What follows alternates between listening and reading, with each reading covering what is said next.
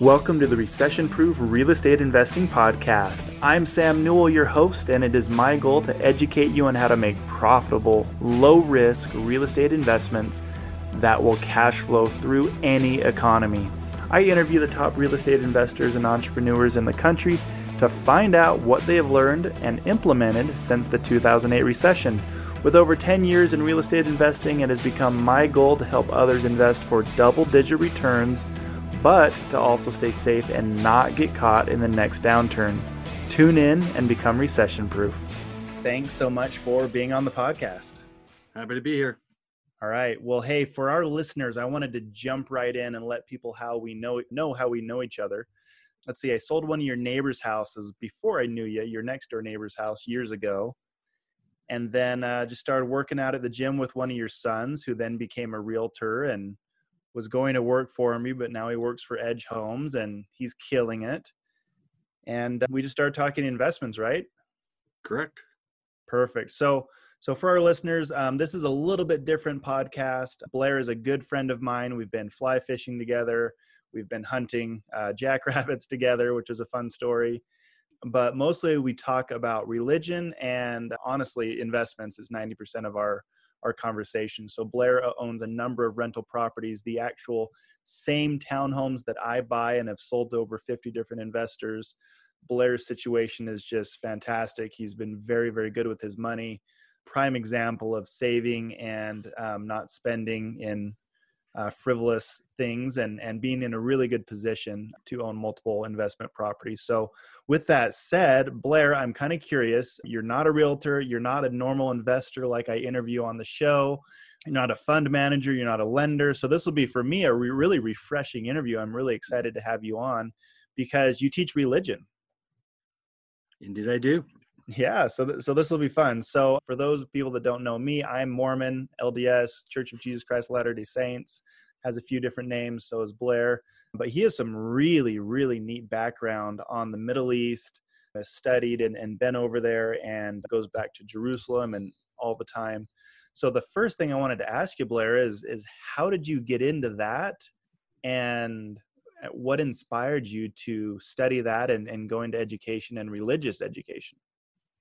So I always knew that I wanted to go to Jerusalem ever since I was a little kid. And uh, and so when I was and I also knew I always wanted to do graduate work in the Middle East. Okay. And where that came from, I don't know. It's kind of internal, Sam. Okay. So you've always been fascinated with the Middle East and yeah. specifically your religion or just the overall dynamics of the Middle East? Probably religion, but the dynamics are absolutely fascinating. So my doctoral work didn't have to do with religion. It had to do with the dynamics of the region. Got it. And so when Brigham Young University built a campus on the Mount of Olives, something clicked inside of me. I was an undergrad at uh, at BYU, and I made the decision to go okay. and study there on the Mount of Olives for a semester, and uh, that changed my life in so many ways. First and foremost, I met my wife there. Cool. And uh, and so that's been rewarding. And yeah, Katie's I, awesome. that was in that was like 1988. I'm sorry. He's your better half for sure. Indeed, indeed. So we went in 1988, and that was the first time I went, and I've been going back ever since. I don't know how many times I've been. I suppose I could stop and count them up, but probably 30. Wow. So booked and ready to go in 60 days if if the virus will will recede, uh, which we hope and pray it will. Uh, but if it doesn't, for our listeners, you're talking year. about coronavirus. People may listen to this after. So it, it is April 9th.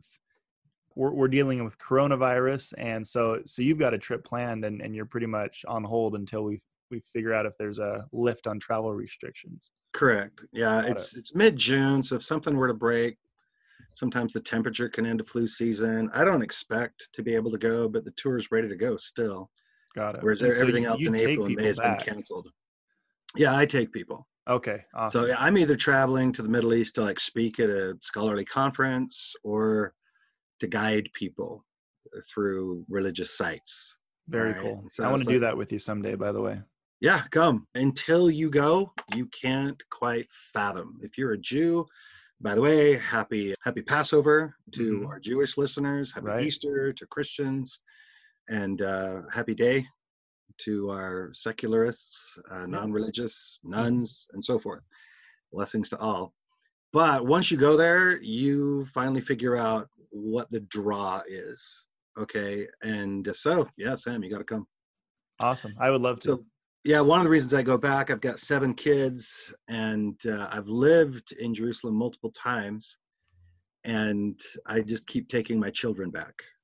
Um, Okay. So they've all been there, and when I went to do graduate work, the timing was perfect. It was right on the heels of a peace accord, the last major peace accord between the Israelis and the Palestinians Mhm. and I was able to dovetail my research into that accord and worked primarily in the West Bank and the Gaza Strip doing research among Palestinians. Wow. So so for our listeners, and I watch, you know, I'm pretty nerdy. I like to watch documentaries and you know, if you ask, I feel like if you ask most of my friends, they don't really know what the West Bank is. They don't really know what the Gaza Strip is. So give us a f- 15, 30 second overview of each of those and why that peace accord was so important and and kind of why that was exciting for you to be able to dovetail into that with your research and your doctorate. Okay. The, uh, the West Bank, between 1948 and 1967, the West Bank of the Jordan River belonged to the, the, the Kingdom of Jordan. Mhm. and Gaza, which is about three miles wide and about 50 miles long. It's one of the most populated places, densely populated places on Earth. That's just a little strip of land that was owned by Egypt. And as a Mhm. result of a war in June of 1967, both of those sections of property were taken by the Israeli um, Defense Forces, the army, and that became occupied territory.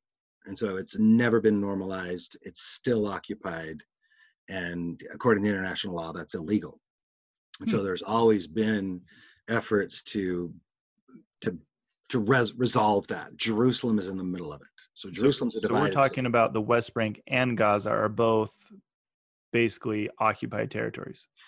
yeah today the gaza strip is an autonomous zone for the palestinians so the israelis pulled out of that Okay. um, about 10 years ago but the west bank and again jerusalem's a divided city so you got east and west jerusalem so east is primarily palestinian west is primarily jewish and or israeli and and so the the conflict is chronic and you know president trump has made his effort to bring peace to the region uh, getting little of any traction but he is he, you know he's taken a swing every president has I was going to say pretty much every president traction was- tries, right? yeah yeah the last one to get serious traction was bill clinton And what did he do that's differently? When the accord was signed.